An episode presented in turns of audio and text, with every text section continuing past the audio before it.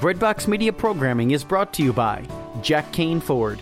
Find your next Ford Tough vehicle at caneford.com. Woodhill Community Center. Have a hand in the heart of the city. Support their mission with your donations at woodhillcommunitycenter.org. Toyota in Nicholasville Superstore. Online consultants are standing by right now to help you find your next Toyota. Visit toyotaonnicholasville.com. Lexus of Lexington, home of the best selling Lexus IS. Find yours today at lexusoflexington.com. Introducing the redesigned CatholicSingles.com, featuring new ways that put the spotlight on the person and their faith, not just a profile picture. For the past 20 years, faithful Catholics have used CatholicSingles.com, and the reimagined CatholicSingles.com website is ready to help single Catholics take the next step in sharing meaningful relationships with other faithful Catholics. Remember, CatholicSingles.com for faith, fellowship, and love.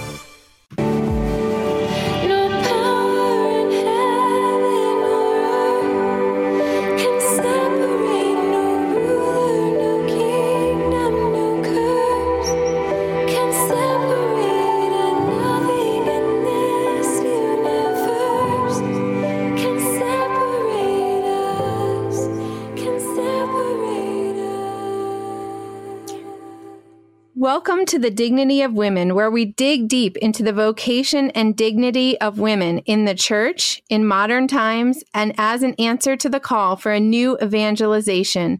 I'm your host, Kimberly Cook. Joining me today is Fiorella Nash. Fiorella is a writer and bioethicist in the United Kingdom with over 10 years' experience researching life issues from a feminist perspective she speaks often at international conferences and has appeared on radio and in print discussing abortion, gendercide, maternal health, and commercial surrogacy. She is also an award winning novelist and has published numerous books under the pen name Fiorella de Maria, including Poor Banished Children, Do No Harm, and We'll Never Tell Them. Thank you so much for joining us today, Fiorella. A great pleasure.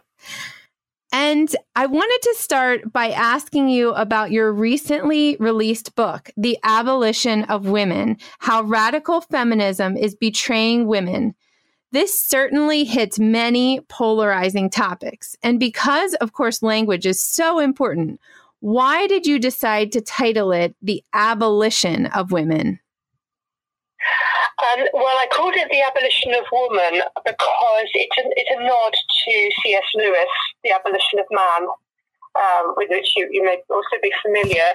Um, so I was, I was linking it back to um, another work, but how radical feminism is betraying women, it's a pretty uh, controversial way of uh, titling a book, but it really captures the very controversial themes that I know are in the book, but which I felt really had to be explored.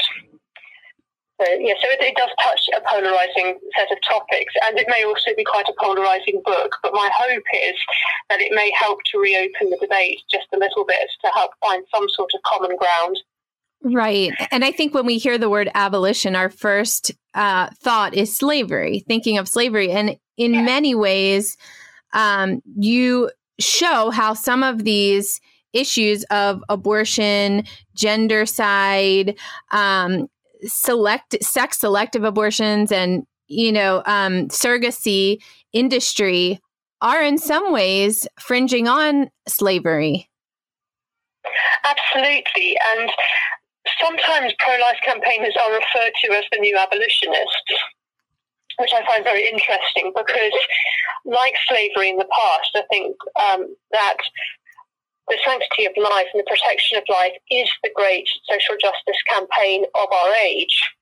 And there certainly are many similarities, which I do look at in the book, particularly when we look at, for example, commercial surrogacy and the enslavement of the female body that goes on there with the full approval of many Western nations and the way in which we portray the unborn as unworthy of life.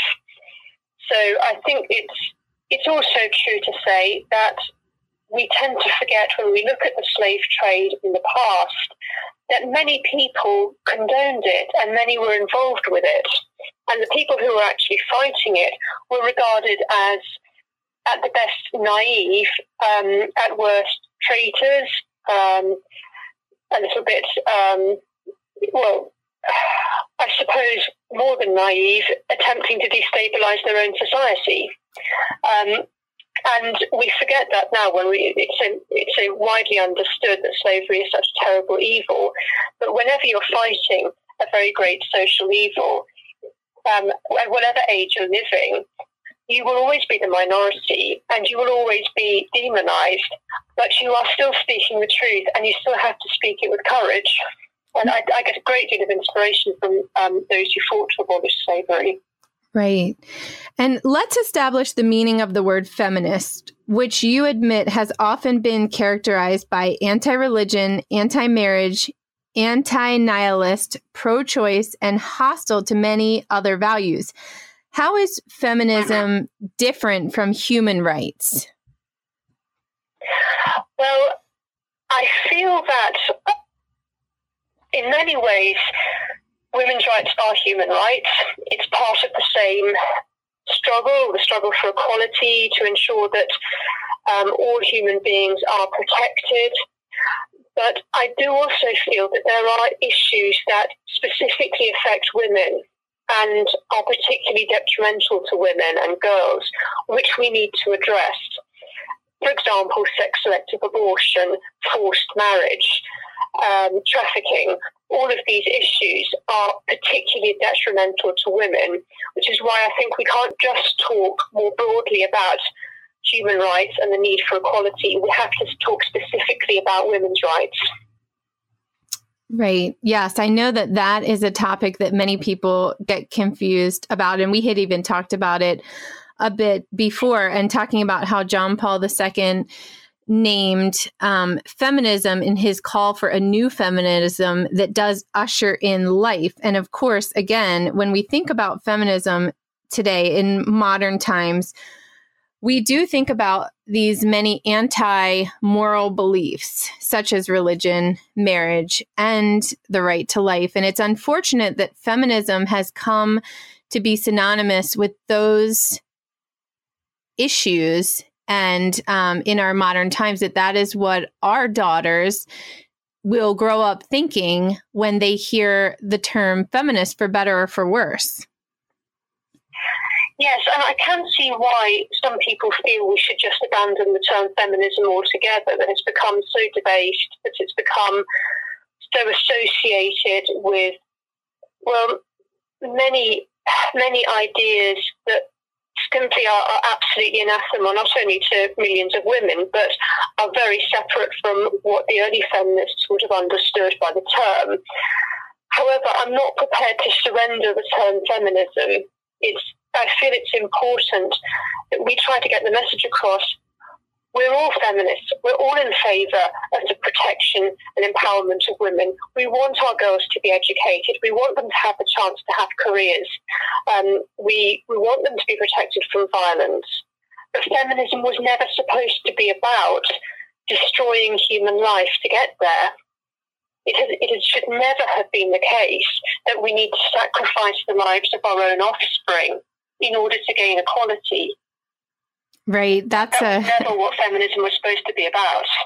Yes, that's a terrible trade off, an awful mm. trade off. And that's, of course, why I think many are willing to abandon the name if that is the current trade off, you know, not wanting to be associated. But then you make a good point as well on not wanting to abandon but wanting to change, it usher in the new feminism.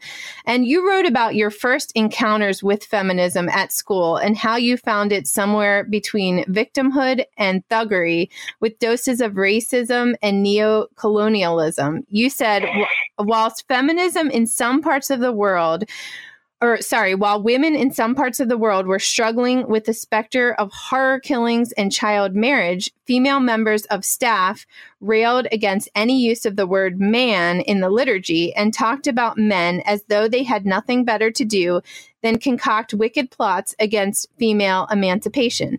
Tell me how your views have expanded since then. Uh, yes, well, I think that that particular experience is common to an awful lot of women my age. Um, I was referring to the sort of the sort of women I came across uh, having a, a, female education, um, and I felt that that's still the same negative of vacillation between self pity and thuggery really continued all the time I was at university. On the one hand, women were constantly being portrayed as victims, and yet as soon as a woman said, you know, I don't think I agree with abortion, all the claws would come out, and suddenly, you know, it would be a bloodbath. Um, but I came to understand I was, um, it really for me, a big turning point was being sent a book about pro-life feminism. I'd never even heard of it um, all that time, and someone sent me a book which just had a note saying pro-life feminism does exist. Mm. And there it was, a collection of essays, and that got me thinking. You know, there has got to be some way forward here because I was also aware that the rights I enjoyed uh, on a daily basis had been hard won, that I had rights that my own grandmothers didn't have and my great grandmothers certainly didn't have, and that this was important. And you know, whenever I heard a feminist saying, we don't want to go back to the bad old days, I thought, well, no, we don't. Right. What has abortion to do with this? You know, we, you know, all the complaints you have about the patriarchy, about the subjugation of women, you are applying to unborn children you are saying that there are some members of the human family, not only who do not have equality, whose lives don't matter, but they don't matter at all, that we have the right to kill them. Right. When was that? When was that a decent way to behave? When was that a just way to behave?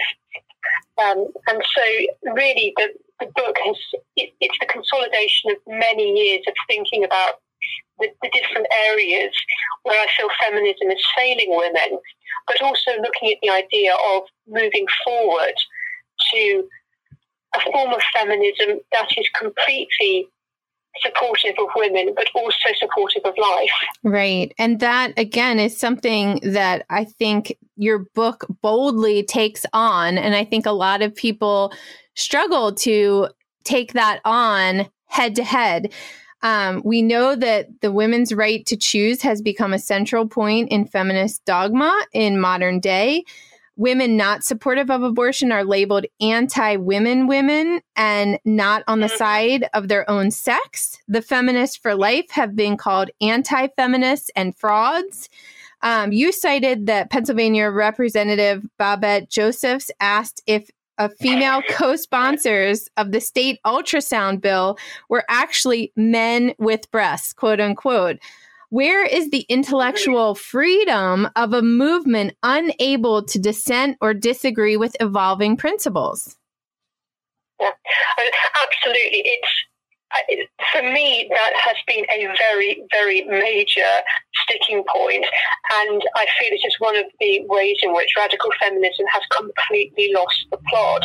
That there is just this incredibly insulting notion that 50% of the world's population think the same way mm-hmm. to think the same way, and that it's impossible to oppose abortion unless you've been brainwashed into it or threatened into it. Um, there was one particular quote I found. I, I say funny, but it's not funny just because of the, the ignorance it betrays. Um, talking about the difference between um, rational discussion and blind obedience to faith. Mm. If you if you agree with abortion, then it's, it's completely rational, and you know you've thought about it. If you oppose it, then you're just it's blind obedience to faith. You haven't thought about the issues at all. Now, how can we patronise women like this? Millions of women around the world oppose abortion. Right. Slightly more women than men oppose abortion. If you look at surveys, if you actually break it down and look at those who oppose abortion, it is much more likely that a woman will oppose abortion than a man. Interestingly. Right. Um, and yet, at the same time, we go, we go by this assumption that a woman who does not accept abortion has something wrong with her. Yes. And it's, it's terribly, it's very insulting and incredibly ignorant. And you you even cite in your book um, champions of abortion, such as the director of a UK abortion provider, Ann Furedi, who states that the issue is not whether it's a human life, but rather when does human life really begin to matter? And perhaps that's the underlying motivation and driving force of your work, because that really goes beyond humanitarian cause when you say when does a human life begin to matter? Then you've really crossed a severe boundary. Yeah, it's a huge moral boundary to cross when you get to that point, and I feel it's been one of the most dangerous and frightening changes that I have witnessed even in the years that I've been involved in pro-life advocacy, because there was a time and this was certainly true when abortion was being debated. You know, the idea of legalizing abortion was debated in the 60s here in Britain, and it was probably similar in the States. When the arguments were always, it's not really alive, it's just a bundle of cells. Mm-hmm. It's not human, it's nothing to worry about, it's not a human life. But of course, because of all the developments in science, in medicine, with ultrasound in particular, and we're learning more and more about the unborn child, about the humanity of the unborn child. It's becoming very difficult to say that because all the evidence keeps reminding us that we're talking about a human life. And right. rather than saying, okay, we've got to change our thinking here, you know, there's, there's no way of getting around the fact that we are ending human life, what we're getting instead is it doesn't matter if we do. Right. Or even we have a right to end life. Yes, I think that's it. We have the right. Yeah. Mm-hmm. Yeah. I mean, that's a, that's a very different position morally, in my opinion, to say we have a right to kill and I will kill and it's okay for me to do that, than to say I'm not killing. Right. You know, you can put you can put the other position down to a certain level of ignorance, even willful ignorance.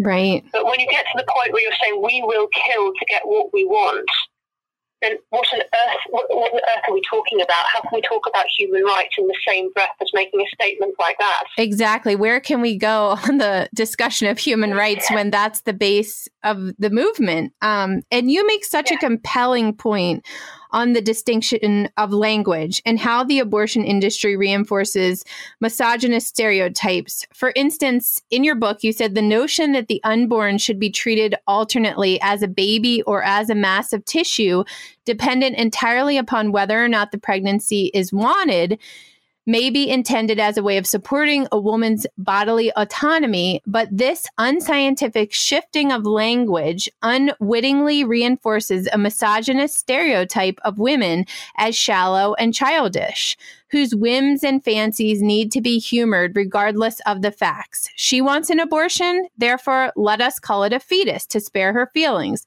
She wants the baby, well, let's call it a baby then. She'll like that. No organism can be radically altered by desire alone. I found that to stick out to me as very powerful.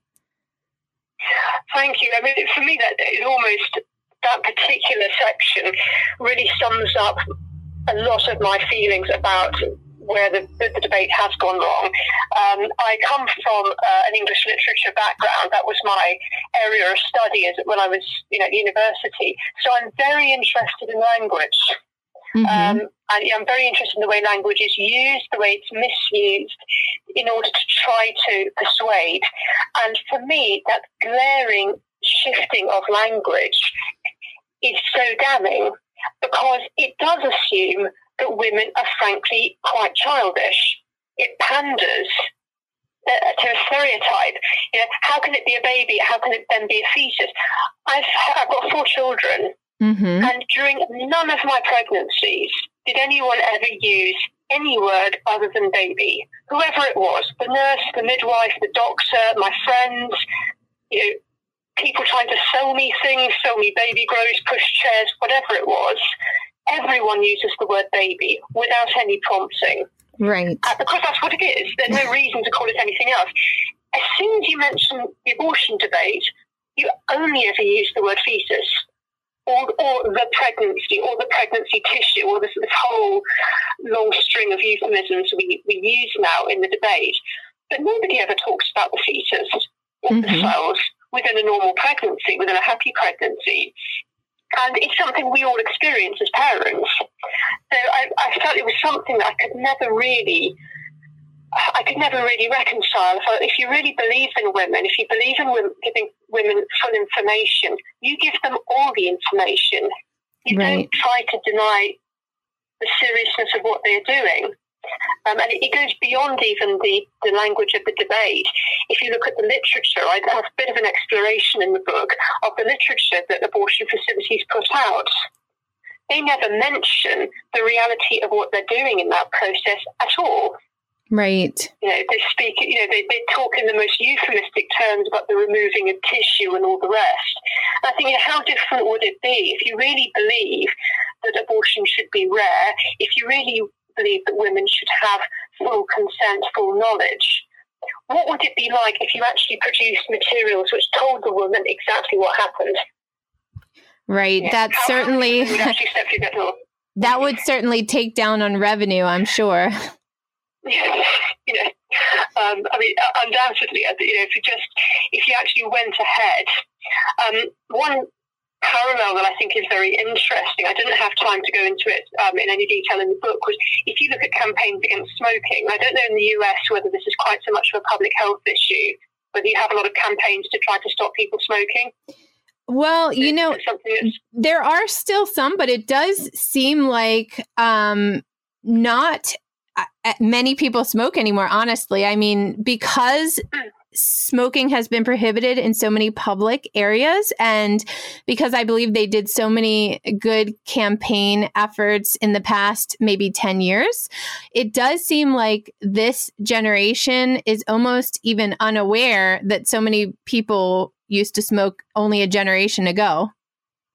Yeah, it's, the same in Britain. There's been a huge shift over course, the course of a generation. When I was a child, it was still perfectly normal for adults to smoke in front of children. Mm-hmm. Um, it was still a fairly so. Oh yeah, I mean, I remember going, you know, going to school and the, the driver of the taxi smoking all the way to school with, with a load of children in the back, and nobody thought any different of it. You, mm-hmm. you went to school thinking, thinking of cigarette smoke.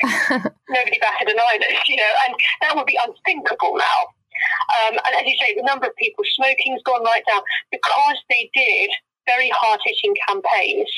The message of the campaigns, you know, the, the idea was that we want to reduce the numbers of smoking. It's a terrible public health problem. Remember, we have a national health service here. It costs the NHS millions and millions every year in you know lung diseases and all the rest. So they had these very hard hitting campaigns to try to stop people smoking, in which they told smokers very clearly, very graphically, what happens when you smoke a cigarette. And I think that has been one of the biggest successes, in fact, in public health, just putting that message across. Can you imagine if really society was um, was serious about trying to end abortion, right? And had campaigns like that, you know, where every you know, when you went into the clinic, when they explained exactly what was going to happen, what sort of a difference would that make? Right. Everything is geared towards making sure abortion happens and it happens very regularly. And so, speaking about that social responsibility and legal restrictions and the tactic of the self fulfilling lie, even, these tactics, which turn arguments away from morality, immediately claim things such as rape and back alley abortions as pragmatic approaches to problem solving.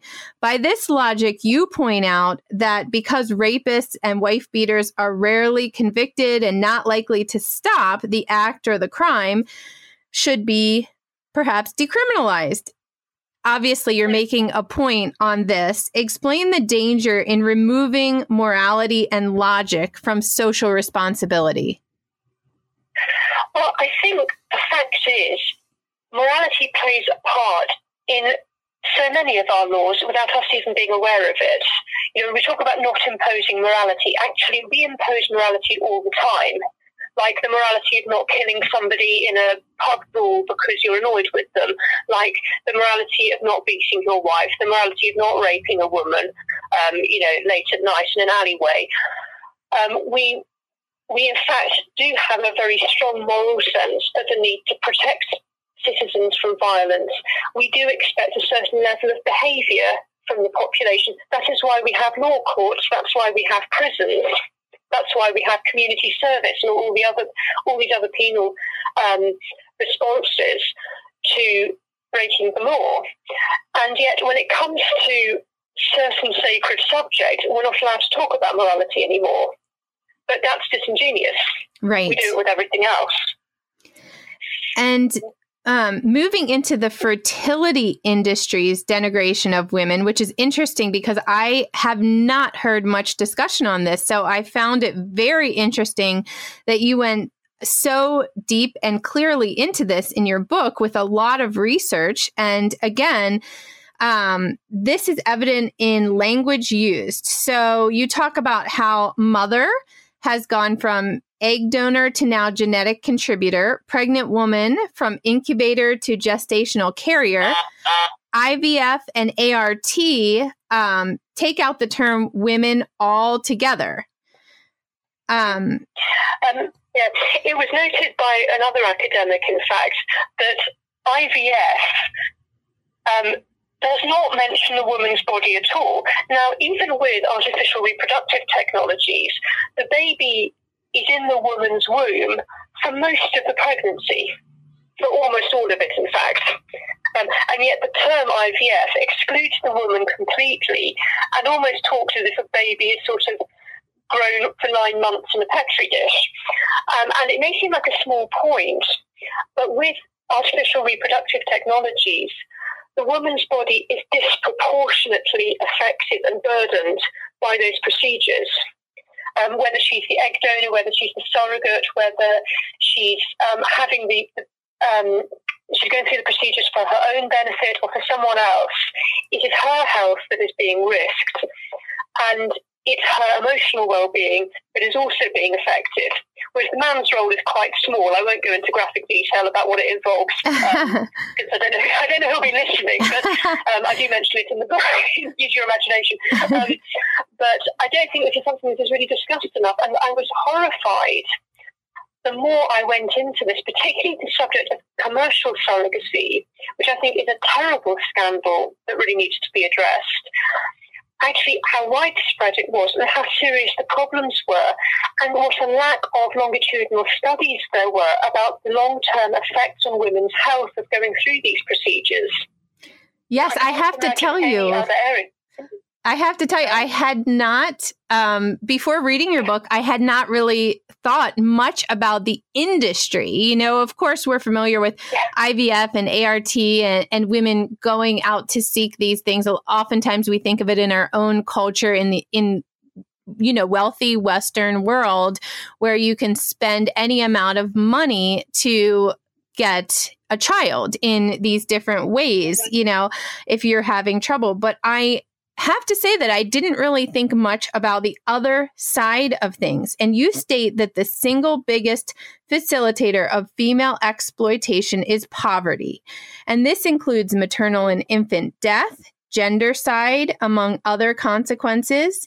And India has the highest surrogacy industry. And with one girl abor- aborted a minute in, Indi- in India, again, talking about gendercide, Explain the greater health risks in developing countries and the pressure of gendercide. Oh, it's it's a huge area. Um, when it comes to gender side, it happens all over the world. Um, it happens in many countries and also within particular communities within certain countries which don't necessarily have a broader problem with gendercide. India and China have a particular problem with this. And it's relatively easy just looking at the, um, at the statistics to see where it's going on because it affects the birth rates so visibly. Um, if you have a noticeably skewed sex ratio at birth, you know that there has been gendercide, you know sex selective abortion is happening. And it happens for all sorts of reasons. Um, my feeling is that poverty is a major factor behind the suffering of women more generally in, in all sorts of fields, commercial surrogacy, um, that is the temptation to become a surrogate for a fee, um, but also in terms of the actual status of women. Um, but it also affects things like maternal health and the provision of maternal health. I mean, it's it's something that seeps into so many injustices which disproportionately affect women. But with sex-selective abortion, what angers me the most is that, as you say, they they estimate that one uh, baby girl is aborted every minute in India, and so many feminists in the West actually justify it they will justify sex selective abortion or they will try to pretend it's not really happening. Um, it's incredibly dishonest. And you do get women's groups in developing countries who get very angry about this and say, you know, why, why do you not care about the fact that a significant proportion of the female population is not even being allowed to be born? Now, how can that what be justified? Yes, how can that be yeah. justified? Mm-hmm. Yeah, I mean, my feeling is it's just that abortion has become such a sort of holy of holies within feminism that it is simply not permitted to question it on any ground, and it has to be defended. It's like a knee-jerk reaction. Whenever abortion comes up, it has to be defended. And so that does mean you get this ludicrous situation of feminists defending enforced population control in China, women having their fertility controlled and sabotaged and being forcibly aborted mm-hmm. um, in the name of population control, because, but not being prepared in the West to condemn it because it involves abortion, or in the case of sex selective abortion, knowing perfectly well that there is something absolutely terrible about a baby girl being so unwanted, so undervalued, that it's regarded as perfectly reasonable to kill her. Right. And yet to defend that because if you condemn sex selective abortion, gosh, it might reopen the whole debate about whether abortion is ever justified. Yes, I think that's a lot of the fear is if there is any defense of this on any fronts, it could be a tumbling wall. Mm. And it, it, might it might just it might just open up the whole it might open up a kind of worms. God forbid it might make people think. Right. It might make people think about, you know, actually what are the broader problems here. And again it comes back to being equipped with the knowledge and being able to make your own decision. The fact that people are able to make their own decision. Women are able to be logical enough to receive the information, to reason through the information, and to make an informed decision that may or may not be on the same side as the popular political movement at the time. And, yes, um, and it, it's but beyond that, I think it's also I think it opens up the question as well. I, I, talk about this a little bit in the book that the abortion industry very much postures as the champions of women's rights mm-hmm. and almost behave as if we're very ungrateful when we turn around and, and say, no thanks, I'm perfectly capable of talking for myself. Um, there's almost a sense that we're being ungrateful children who should be a lot more, a lot more happy about you know, being championed like this. Um, but it, it, it opens up so many questions once you allow women to actually think for themselves about this and you accept the fact that women are perfectly capable of opposing abortion and opposing it very passionately and not being brainwashed and not being stupid. Um, you open up all sorts of other questions about the whole legitimacy of the abortion industry and beyond it of the fertility industry and the whole understanding we seem to have developed about sexuality. It's a huge subject. Yes. How do we approach loss, infertility, and abortion with compassion? You speak on disenfranchised grief and the expressed sentiment that many women feel less of a woman for not being a mother. Sure. I think that infertility and post-abortion trauma, um, they're, they're, different, but I think they share the, the same sense of being um, not allowed, not permitted within society. Um, the grief tends to be secret. And infertility in particular affects many, many couples. I mean, I, I can't remember exactly what the figures are, but it's on the increase, particularly in women. And I don't feel it's something that we really talk about enough. Um, I know a number of couples who have never been able to have children for all sorts of reasons, who have spoken to me about how insensitive people are without intending to be, you know, making assumptions about them. Oh, I suppose you were too busy with your career to have children mm. or whatever. And, you know, and making assumptions about the choices they've made. And I think we, we need to be able to just reach out to couples in that in that situation. I say couples, not just women, because it affects men as well. You know, not being able to be a father, right? And certainly, I think we do have to be very sensitive. You know, when we're talking about, for example, the desire to have a child, it is a very, very powerful desire among women in particular, and we need to think about that. I would always um, I would always recommend to a couple who were in a position to do so to con- consider adoption. For example, I've known couples who have adopted, particularly from abroad, right. who have given a great deal of love and joy to a child or sometimes several children.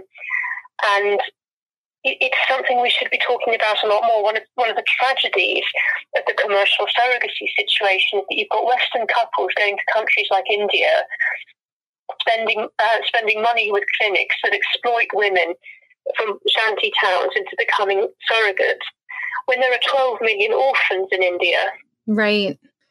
You know, that all these all this energy is being spent to create babies in what are sometimes described as baby making factories by the people who run them. Right. And yet there are there are little ones who are desperate for homes, who are, are growing up alone you know, I just I, I feel somehow you know I know adoption is not always an answer for couples. Sometimes it is a question of coming to terms with the life without children. But I think it's certainly something we need to speak about and speak about a lot more compassionately. And that advice is beautiful because I do think um, that judgment can get us in trouble on both sides, um, judging somebody for having too many, too little, not adopting, adopting. You know, there, I think there does need to be a greater level of discussion and discussion with mm. compassion that's open to hearing both sides. And then um, you even talk about a lot of the things that we are blind to, turn a blind eye to, such as postpartum depression and especially with these women who are surrogates there's a lot a real lack of compassion on what happens to them after the separation even though they're only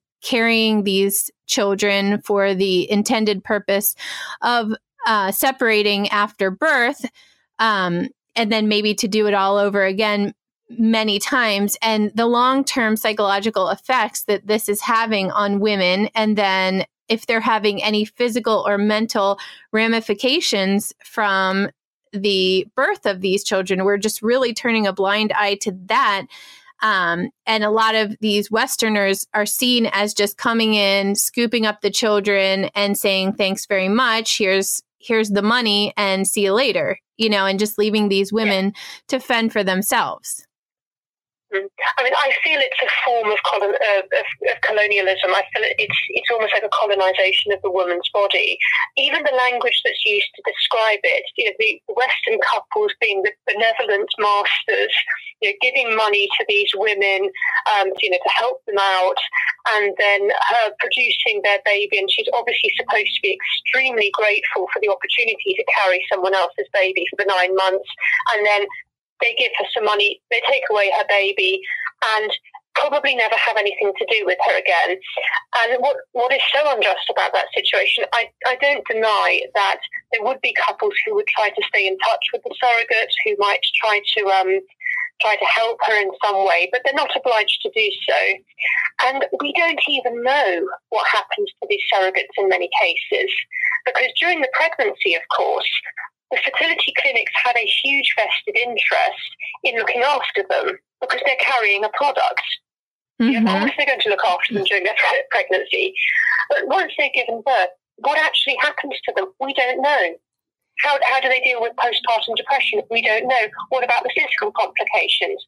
We don't know because we don't care. And as you pointed out, it's rather optimistic to think that they even have possession of all the money or any of the money that is paid to them. Yes, there's very little. Um, there's very little done to ensure that they are actually financially protected. Many of them are cheated because they go through agents who, you know, who go touting um, in poor areas. Um, they're expected to negotiate their own fees in many cases, and they're absolutely at a disadvantage when they're doing that. And some clinics insist that the money is put into a bank account in the woman's name, but there's no obligation legally to do that. And in many cases, the money may well go straight to the husband and the woman will never even benefit from it. Right. And there's no way of knowing if they may even then be pressured over and over again to be surrogates to provide a steady stream of income for somebody else.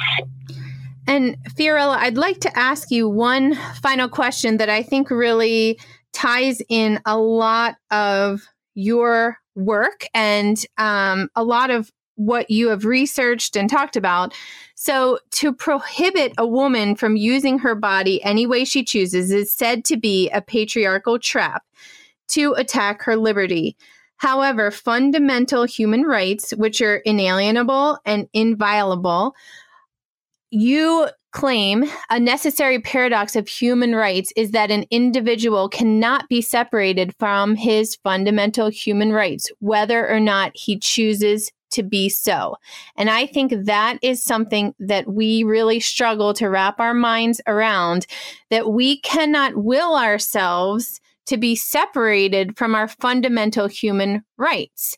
Um, that is not something that as a person, as a human being in the image and likeness of God, you cannot choose that. You cannot will that. So, can you kind of wrap up all of your work in explaining that?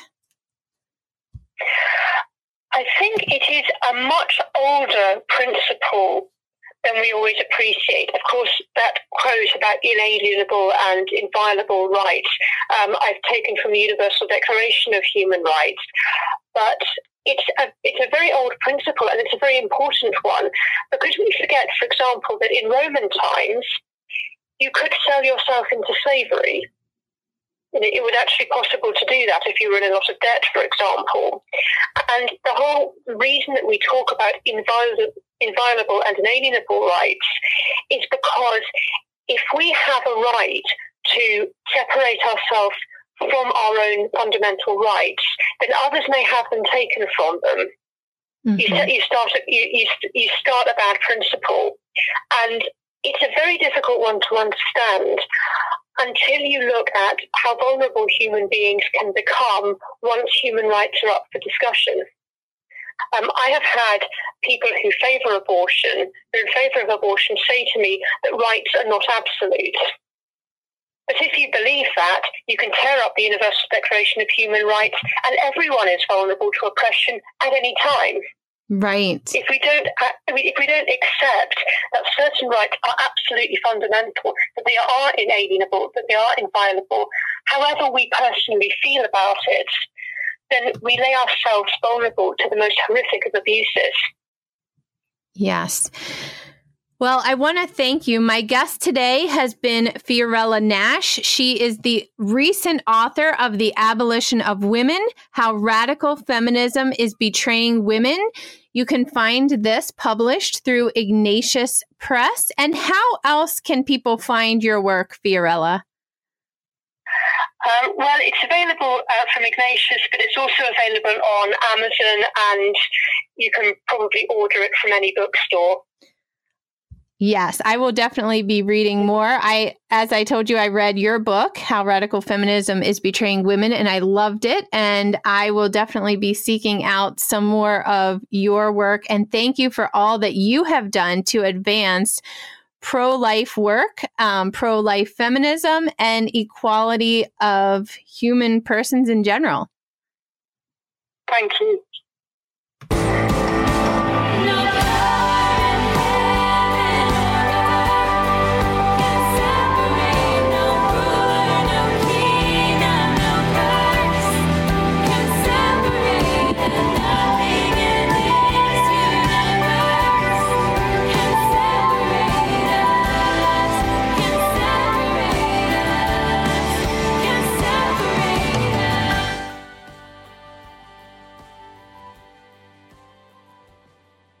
Thank you for listening to Breadbox Media. Find more about us at breadboxmedia.com.